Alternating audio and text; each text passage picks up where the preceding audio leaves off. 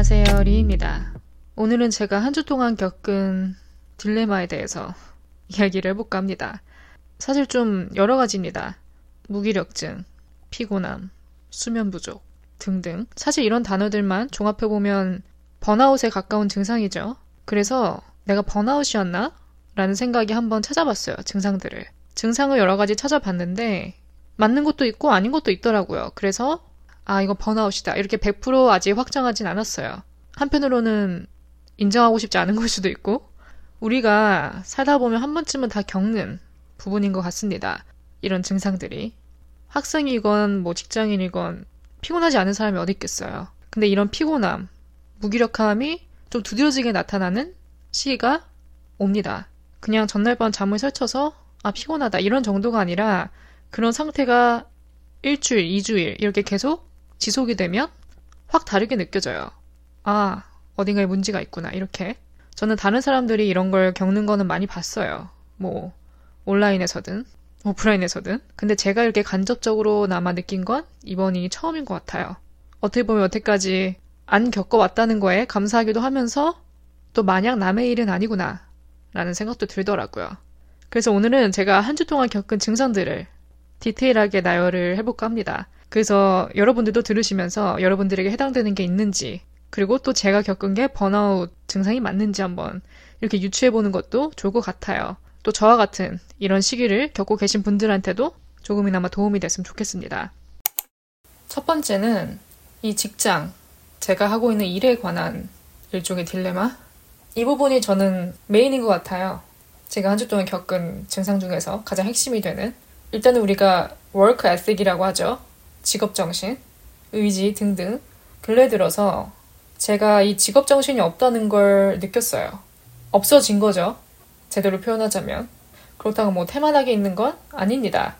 또 보는 눈이 있고 직장이고 엄연한 사회생활이기 때문에 최대한 그런 부분을 감추고 임하고 있는데 제 내적인 부분에서는 제 마음속에서는 전혀 열정이나 의지가 없는 거예요. 그러다 보니까 마음이 자꾸 뜨려는 쪽으로 흘러가더라고요. 마음이 떠요. 이곳에서 내 미래가 전혀 그려지지 않는 거죠. 비유를 하자면 우리 초등학생 때 개근상 주잖아요. 지금도 있는지 모르겠지만 저는 초등학생 때 개근상이 목표였거든요. 왜냐면 개근상은 성실함을 뜻하니까.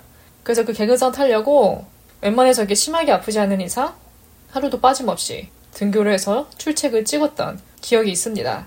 그때 제 모습 같아요, 지금이. 그 출첵 도장 찍으러 가는 느낌? 그러니까 가야 되니까 가는. 다들 그렇지만 일에 대한 성취감도 없고 두드러지는 발전도 없고 그냥 생계수단 그 자체라는 느낌이 드는 거죠. 물론 누구에게나 직장은 생계 유지를 위한 수단에 불과합니다. 뭐 아닌 사람도 있겠죠, 당연히. 정말 그 일이 좋아서, 정말 회사가 좋아서, 그 일이 나에게 잘 맞아서 만족감으로 다니는 사람도 있겠지만 보통 대부분의 사람들은 먹고 살아야 되니까 가죠. 저도 그건 잘 아는데 그래도 사람이 일하는 중간중간에 뭐랄까 좀 내가 하는 업무에 대한 일종의 성취감, 뿌듯함 같은 것들이 돌아오면 또 그게 그 하루를 되게 기분 좋게 만들고 아 그래도 내가 잘하고 있구나. 내 이 자리 내 구역만큼은 내가 잘 지키고 있구나. 이런 느낌이 드는데 그게 없는 거죠. 그런 게 전혀 안 느껴지는 거죠 지금. 저도 마음 한편으로는 알고 있습니다 이곳에 평생 직장이 되진 않을 거라는 걸.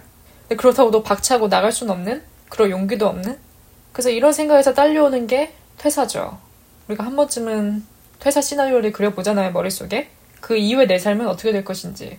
물론 처음 한두 달이야 내 자신에게 휴식을 주는 셈 치고 쉬겠지만 그 쉬는 기간이 길어지다 보면 불안해지기 마련이거든요. 근데 또 그런 불안감과 맞서 싸울 용기까지는 아직 없는 거예요.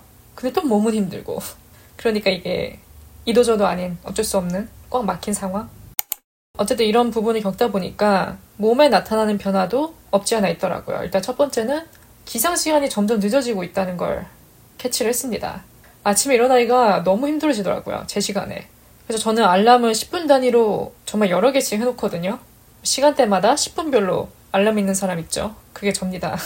저 같은 경우는 최소 6시 반에는 일어나야 할 거 다 하고 좀 여유롭게 나갈 수 있습니다. 저는 아침밥을 꼭 먹는 사람이기 때문에 화장 다 하고 머리하고 옷 갈아입고 아침까지 먹고 나가는 사람이에요. 그래야 되는. 그래서 그 루틴을 다 하기 위해선 최소 6시 반엔 일어나야 되는데 어느 시점에서부턴가 일어나기 힘들어져서 5분 미루고 10분 미루고 어떤 날은 15분까지 기상 시간을 미루다 보니까 허겁지겁 나가는 거죠. 솔직히 눈은 떠요. 눈을 못 떠서 못 일어나는 게 아니라 그냥 몸이 미루고 있어요. 그래서 요즘 기상 시간이 두드러지게 늦어지고 있다. 그 다음은 생기를 잃어가고 있다는 느낌이 듭니다. 뭐 피곤함이란 게 어제 오는 일은 아니지만 최근 들어 더 어깨도 결리고 눈에 이 핏줄이 가시지가 않고 피곤함을 넘어서 고단하다는 느낌이 들어요. 그래서 집에 들어와서 밥 먹고 나면 아무것도 하기가 싫은 거죠. 그냥 쇼파에 누워서 몸은 벌써 취침 상태가 되는 거예요. 근데 잘 수는 없죠. 아직 씻지도 않았고 운동도 안 했으니까. 근데 또 해야 되는 거 알면서도 미루고 있고 그냥 이런 서클이 반복되다 보니까 신체적으로도 많이 지쳤구나 라는 생각이 들더라고요. 두 번째는 다 흥미가 없는 거예요.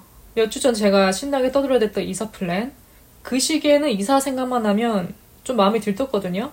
집도 꾸며보고 싶고 더 넓은 공간에 대한 갈망 상상만 해도 행복한 그런 열정들이 지금 팍 식었어요. 정말 꽃이 한 풀게 꺾이듯 팍 꺼졌어요. 그래서 지금 딱히 그쪽으로 쳐다도 안 보는 별로 이사하고 싶지도 않고 꾸미고 싶지도 않고 관심이 확 꺼진 거죠. 그래서 이런 증상들을 새로운 계획을 함으로써 치유를 해볼까 라는 생각에 그 여행 계획을 한번 세워보자. 언제 가든 간에. 우리 항상 여행 계획하면 신나잖아요? 그 자체로 흥미롭고 항상 마음속으로 가고 싶은 여행지 세 곳 정도는 품고 살아갑니다. 그래서 그중 top 하나를 이제 뽑아서 계획을 한번 세워보자. 그럼 좀 신나지 않을까? 그런 설렘을 좀 되찾을 수 있지 않을까? 라는 생각에 이제 해봤죠. 비행기도 검색해보고, 호텔도 검색하고. 그래서 하나둘씩 계획을 하는데 가장 중요한 거는 이제 휴가잖아요. 제 휴가가 맞아 떨어져야 갈 수 있는 거죠. 그게 안 되면 말짱 도루묵이니까. 그래서 그렇게 아무리 내가 열심히 계획을 해도 휴가 스케줄표 보면 맞아 떨어지는 날이 없는 거예요. 다른 사람들랑 겹쳐서. 참고로 저는 여름에는 어디 휴가 안 갑니다. 여름 자체를 워낙 싫어해서 여름에는 무조건 국내에 있는 편이고 보통 봄이나 가을이 최적기죠. 그래서 그 두 시즌 중에서 공휴일 껴서 연차 내서 가면 아 이때가 딱 좋겠다 하고 휴가 계획표를 쓰려고 하면 다 이미 부킹 상태 다른 직원들이 그거 피해서 또 다른 시기에 가자니까 금액이 너무 비싸지고 그래서 이게 다 무슨 소용인가? 뭐가 하나라도 맞아 떨어져야 이게 좀 쾌감이 있는데 뭘 해도 다 벽이 막히니까 여행도 아닌 거죠. 그리고 이 여행을 가고 싶다는 게 정말 진심인지도 모르겠는 거예요. 제가 제 자신에게 질문해 봤을 때 100%, 150% 정말 가고 싶어서 가는 건지 아니면 새해가 됐으니까 그냥 아 해볼까? 이런 생각으로 하는 건지 그것도 모르겠고 애매한 거죠. 그 다음은 머릿속으로는 할 게 천진데 해야 되는 그 to-do list들은 너무 많은데 머릿속으로 내가 하는 시나리오만 그리고 몸은 안 움직여요. 가만히. 그래서 이전에는 어떻게든 몇 시가 됐든 간에 할 일은 다 이제 끝내고 자는 편이었는데 근래 들어서 하기 싫어서 그러니까 몸이 하기 싫어서 몸이 그걸 하는 상상만 하면 고통스러운 거예요. 그래서 머리로는 이미 다 했어. 근데 몸은 안 움직이고 그렇게 보내는 시간이 좀 많아진 걸 느꼈죠. 어떻게 보면 저는 좀 제 자신에게 자비가 없는 편인 것 같아요. 이 부분도 제가 좀 고치고 싶은 부분 중 하나입니다. 올해. 내가 내 자신에게 여유를 안 주고 쉼을 안 주면 누가 주겠어요. 게으름이라는 단어가 굉장히 부정적인 의미가 커서 게으름은 무조건 나쁘다 라고만 생각할 수 있는데 적절한 게으름도 필요하더라고요. 그러니까 모든 걸 좀 융통성 있게 해야 된다는 거죠. 저는 항상 제가 정해놓은 태스크들을 못하고 잠들면 죄책감이 없지 않아 있었어요, 항상. 누울 자격 없다는 등등. 좀 내 자신을 몰아붙이는 타입? 내 자신이 좀 게을러지는 꼴을 못 보는? 그렇다고 내가 뭐 저런 미디어에 나오는 전문가들처럼 엄청 부지런한 것도 아니고 이도저도 아닌 거죠. 근데 또 매번 실패하는 내 자신은 보고 싶지 않고. 그래서 예전에 항상 이런 거를 나를 좀 밀어붙여서 어떻게든 다 끝내는 쪽으로 치유를 해왔는데 최근에는 생각이 좀 바뀌었습니다. 유도리 있게 하자. 하루 8시간 이렇게 일하고 왔으면 집에서는 스위치를 딱 오프해야지. 그게 진짜 쉬는 거지. 그러니까 내 자신에게 좀 여유와 이 자비를 주는 쪽으로 바꾸고 있습니다, 요즘. 그 다음은 저의 성격에 관한 건데 제가 좀 감박적인 성격이 있더라고요. 강박증까진 아닙니다.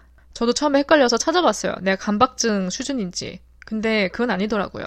굉장히 좀 마이너한 그냥 일상적인 정도의 수준? 아까 말했듯이 모든 걸 다 오늘 안에 끝내버려야 되는 또 그게 옳은 방식이라고 생각하고 살아왔어요. 하루 동안 내 자신을 다 태워버리는 거죠. 모든 에너지를 한 일에 다 쏟아버리는 케이스? 이러니까 하루가 다 날아가고 몸은 방전될 대로 방전되고 팟캐스트도 좀 마찬가지였어요. 제가 매주 목요일에 업로드를 하죠. 한마디로 제가 정해놓은 마감 기한이 있습니다. 그리고 제가 뭐 말씀드렸지만 저는 주말에 주로 녹음을 하기 때문에 주말에 녹음을 하면 그 다음 주 목요일 업로드까지 며칠 동안 시간이 있죠. 그래서 그렇게 서두를 필요는 없습니다. 제가 뭐 주말에 녹음을 못하지 않는 이상 뭐 유튜버들처럼 하루를 다 갈아서 녹음하고 편집하고 그럴 필요는 없어요. 서두를 필요 없다는 거죠. 그래도 저는 뭐든지 빨리 끝내는 게 좋다라는 생각이 항상 있어서 하루 안에 올인원으로 다 처리해버리는 경향이 있는 거죠. 그 이유가 항상 머릿속으로 그 다음 할 일, 그 다음 할 일, 이렇게 계획을 하는 사람이다 보니까, 아니, 뭐 시간은 있지만, 그래도 오늘 안에 다 끝내면 내가 그 다음 일을 할 수 있지 않나? 이왕이면, 이왕이면, 이라는 생각에 쉴틈없이 하루 안에 다 몰아붙이는 그런 타입이란 걸 느꼈어요. 한 5, 60%만 써도 되는 에너지를 100%다 써버리는 느낌이 드니까 좀 더 쉽게 고갈되는 느낌, 체력이. 그래서 이 부분도 좀 융통성 있게 해야 되겠다는 생각이 들었어요. 그 다음 약간 감박 증상 중에 대표적인 게 하나가 확인 감박이죠. 보일러 껐나? 고데기 껐나? 아까 아침에 커피 마셨는데 인덕션 껐나? 맨날 재확인합니다, 아침마다. 맨날. 근데 웃긴 게 뭔지 아세요? 알아요. 내가 껐다는 걸.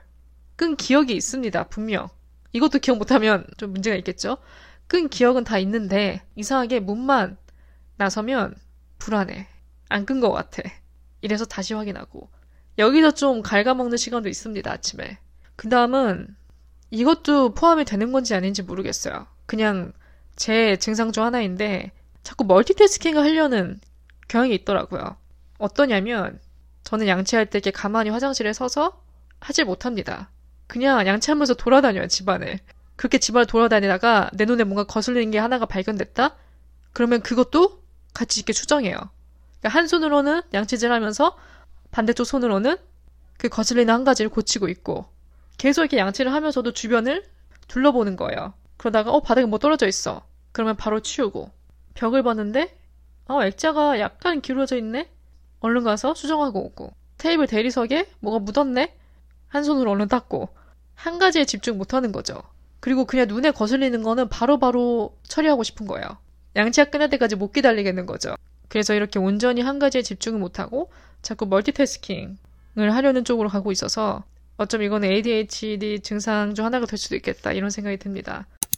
그 다음은 제가 이렇게 나열했던 증상들에 따라오는 감정의 변화, 내적 충돌 등을 한번 이야기를 해볼까 합니다.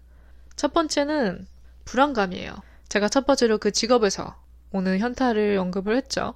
물론 이런 거는 직장인이라면 다 겪는 부분이죠. 그래서 저는 제 케이스가 절대 특별하다고 생각하진 않아요. 그러다 보니까, 아, 내가 너무 투정 부리는 건가? 아직 20대인 내가 벌써 이런 걸 겪는 건 옳지 않은 거 아닐까? 분명히 누군가는 나한테 야 그거 아무것도 아니야. 나 이런 것도 있고 저런 일도 겪는데 너 정도면 그거 진짜 양호한 거다. 이렇게 말할 수도 있는 거니까. 내가 고작 이런 거 가지고 뭐 현타를 느끼고 번아웃을 느끼고 나보다 더한 걸 겪는 사람도 있을 텐데 또 이렇게 생각하다 보니까 내가 너무 틀린 것 같은 거예요. 근데 또 반대로 이건 내 문제니까 내가 그렇다면 그런 거지. 내가 겪는다면 겪는 거지. 뭐 힘듦의 척도가 어딨나. 누구는 더 힘들고 누구는 덜 힘들고 그런 기준이란 건 없잖아요. 그러니까 이게 양쪽이 충돌하는 느낌이 들더라고요. 또 아까 퇴사를 언급했을 때 보면 퇴사와 이 불안감은 뗄려야 떼놓을 수 없는 부분이에요.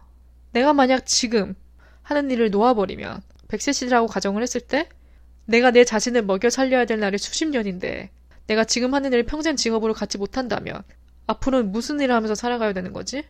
이런 막막함이 들면서 아, 왜 저출산이 증가한지 알 것 같다. 이런 생각이 들더라고요.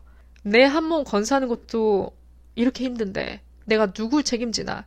또 동시에 일과 육아를 같이 하고 있는 사람들은 정말 신으로 보이는 거죠. 어떻게 집에 가서 육아까지 할 그 에너지가 있는지, 어떻게 그게 가능한 건지. 또 그렇게 가정에 있는 분들은 때려치고 싶은 순간도 참아내야 되잖아요. 먹여 살려야 될 가정이 있으니까. 그래서 그런 책임감을 어깨에 짊어지고 살아가는 분들은 정말 존경스럽더라고요. 또 나이를 언급을 안할 수가 없어요. 이제 앞자리 수가 바뀔 날이 다가오니까 뭐 아무리 내가 나이는 숫자에 불과하다고 생각하더라도 신경 쓰게 되더라고요. 30대는 진짜 리얼이다 이거. 여태까지 20대 동안은 뭐 오늘 못하면 내일의 내가 6개월 뒤에 내가 1년 뒤에 내가 이렇게 좀 앞을 길게 볼 날 희망을 품을 날이 많이 남아있는 느낌이었는데 20대 때는 30대부터는 얘기가 달라지잖아요. 이미 어른의 삶에 제대로 뛰어들게 되는 거니까. 그래서 이런 여러 가지 부분이 복합적으로 작용하는 것 같습니다. 이 불안감에. 원래 에피소드 같으면 제가 딱 이 시점에 팁과 솔루션들을 제공하고 이야기를 마무리했죠. 근데 오늘 제가 겪는 이 번아웃 비스무리한 증상들은 딱히 이렇다 할 해결 방법이 없더라고요. 솔루션이 없어요, 뚜렷한. 그래서 오늘 에피소드는 여기까지입니다. 라고 끝내면 또 아쉽죠. 물론 명쾌한 솔루션은 없지만 그래도 나름 제가 이겨내고 있는 방법들 몇 가지를 공유해드리고 마칠까 합니다. 물론 이런 번아웃은 누구나 한 번쯤 이렇게 찾아오는 시기이기 때문에 그냥 그냥 맞서 싸우는 것밖에 없어요. 또 시간이 해결해주는 부분도 없지 않아 있을 거고요. 이 척박한 가뭄 같은 시기에도 소소한 단비는 언제나 존재합니다. 보통 하나가 질리고 현타를 느끼다 보면 그 빈자리를 또 다른 하나가 채워줄 수도 있거든요. 그래서 첫 번째로 제가 이 무기력증과 맞서 싸우고 있는 일종의 취미? 활동 중에 하나는 독서입니다. 지겹죠? 또 독서 얘기. 누가 독서 좋은 거 모르나? 다 알지만 그래도 강조하고 싶어요. 단점이 없으니까. 제가 왜 독서를 붙잡고 있냐면 독서 말고 떠오르는 게 없어요. 책 읽는다고 자랑하는 게 아니라 정말 핸드폰도 보기 싫더라고요, 요즘은. 정말로. 예전에 뭐 유튜브 보고 그러면서 내 정신을 딴 데로 돌리면 해결될 만한 문제들이었는데 이거는 얘기가 다른 거예요. 핸드폰도 보기 싫은 거죠. 집에 오면. 그래서 제가 요즘 하고 있는 거는 집에 돌아오면 핸드폰 알림을 다 끕니다. 앱 알림을 끄는 거죠. 어떻게 보면. 방해 금지 모드를 해놓으면 제가 전화를 못 받잖아요. 뭐 중요한 전화, 비상전화 그런 게 올 수도 있으니까 사람이. 그래서 저는 자기 전에만 방해 금지 모드를 해놓고 퇴근하고 와서는 앱 알림을 끕니다. 뭐 카카오톡 말고는 딱히 울리는 게 없더라고요. 뭐 인스타 그런 거는 예전부터 안 해놨고 알림을. 그럼 딱히 이제 할 게 없잖아요, 사람이. 그래서 제가 좀 눈으로 보는 활동을 다 배제하고 싶더라고요. 그러다 보면 남는 게 독서 아니면 팟캐스트입니다. 뭐 설거지 할 때나 밤에 skincare routine 할 때는 항상 팟캐스트를 켜놓고요. 그 나머지 시간들 그냥 누워서 쉴 때나 그럴 때는 이제 책을 읽는 걸로 변화를 주고 있어요. 사실 책을 읽는 이유 중 또 다른 하나는 요즘 읽고 싶은 책이 너무 많습니다. 또 언제 이런 시기가 오겠냐. 이럴 때 읽고 싶은 책 다 읽어보자. 라는 생각에 책 쇼핑도 좀 했어요. 확실히 독서가 도파민 rush를 줄여주는 효과를 톡톡히 합니다. 독서를 시작한 이후로 쓸데없는 유튜브 영상을 보는 시간이 줄었고, 보통 우리가 알고리즘에 이끌려서, 아, 이거만 보고 끝내야지? 해도 안 되잖아요. 릴레이로 계속 보게 되죠. 근데 확실히 이제 그 시간에 채워줄 다른 activity가 있으니까 그런 컨텐츠를 보는 시간에 낭비를 좀 줄여주죠. 그 다음은 journaling, 일기 쓰기입니다. 정확하게 얘기하자면 일기는 안 쓰고요. 팟캐스트 스크립트 작성하는 게 저는 일기 쓰기와 같은 맥락입니다.